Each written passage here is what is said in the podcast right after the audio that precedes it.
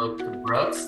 I'm Beach Brooks, and today I'm joined by Steve Brooks, one of our founding partners at the firm, along with our operations manager, Robert.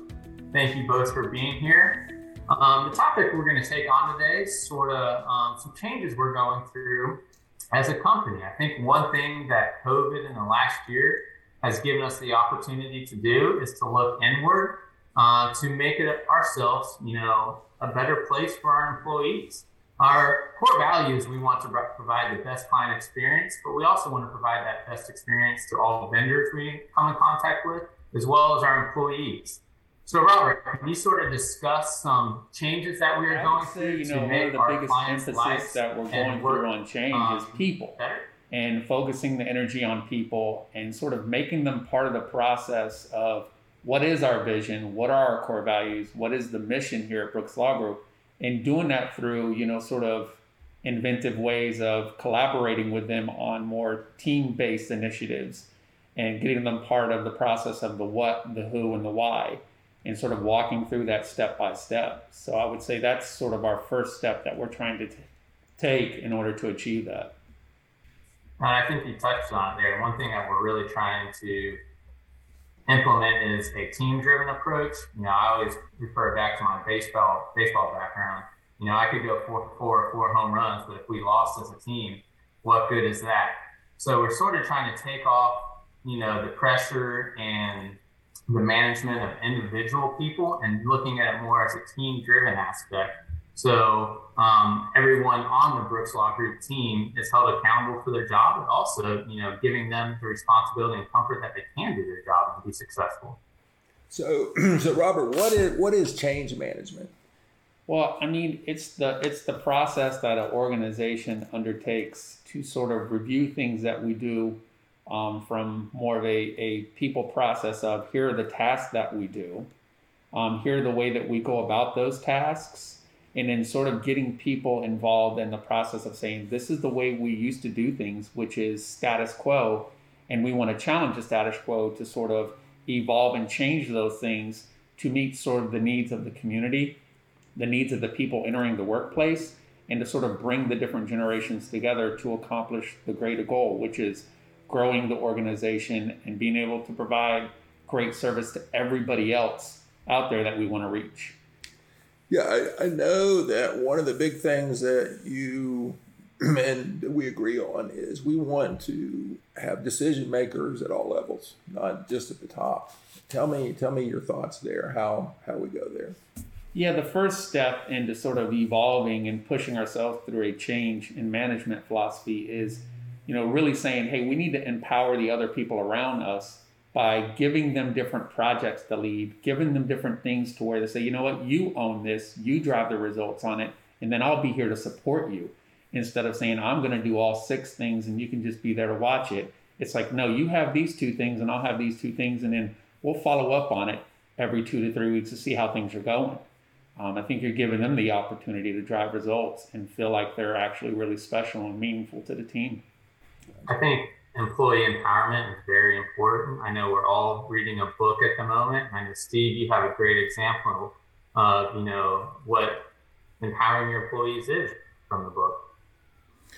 Yeah, and I think one of the things that that Robert and I have discussed and Beach that we really want to do more of is more transparency at the leadership level. And part of that just means me and Robert and Beach and the other leaders in the firm being open about where they're at. What are your thoughts on that? Yeah, transparency is key. And, I've tried to do this quite frequently as of late, saying, we are going to try things and they might not work out. But I think we have to have the guts and the willingness to try things so then that we can learn from the mistake, so that we can develop a better idea of where it's going to lead us. It's sort of like saying, well, we should do 5 things. Well, should means you didn't do the 5 things. Let's go do the 5 things and see which ones actually stick to the wall. I think, telling people that I tried these 5 things and 2 things failed and 3 things succeeded, you get them comfortable saying, hey, maybe I need to try some of these things and make a decision and not be so fearful of the mistake, and more, gratitude of the result, that you have the chance of doing something special. And it all comes down to that. It's being transparent and saying, hey, you know, I tried these things and they didn't work. And leaders have to do that first to get everybody to get that buy-in. They say, we want people to do these things. So just sharing with people you're vulnerable and you've done things that didn't work out. I think that works best. That makes sense. Steve, coming up on 30 years now as leading the Brooks Law Group, how has leadership and management changed throughout your experience in life? Oh, that's a great question. You know, I grew up in an age where it was top-down leadership, and I'm a member of several mastermind groups where I meet with other CEOs from other industries and other law firms, and we share best practices. And over the years, I've learned that, you know, top-down doesn't really work. That it has to be, the decision-making has to be spread throughout the firm. I think what Robert has brought to us is a skill set to bring that to the next level. And so, you know, your skill set is very much appreciated, but that's a good question, Beach. And I know last Friday we sort of had our company-wide meeting that we do twice a year to sort of discuss, you know, our upcoming goals for the year and what we're going through as a company. Robert, you want to sort of expound upon what we discussed there at all? I would love to discuss the process of creating the new presentation and the new approach to the meeting, because for me, that was the most empowering and overwhelming moment. Was I had a presentation that was 124 slides, and I was like, well, I'm supposed to do this? Like, what does this look like? So, you know, I spent time talking to other members on the team saying, how should we approach this? What other techniques can we use?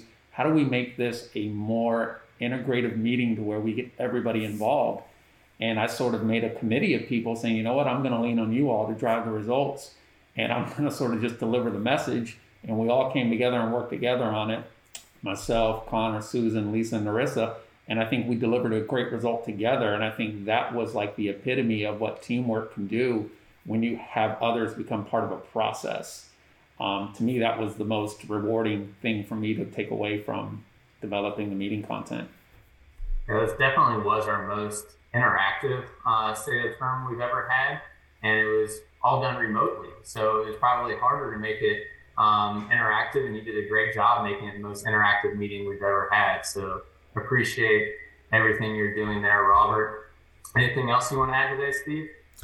No, I just thank you for joining us today, Robert. Thank you much, Robert, for joining us, and thanks, Steve.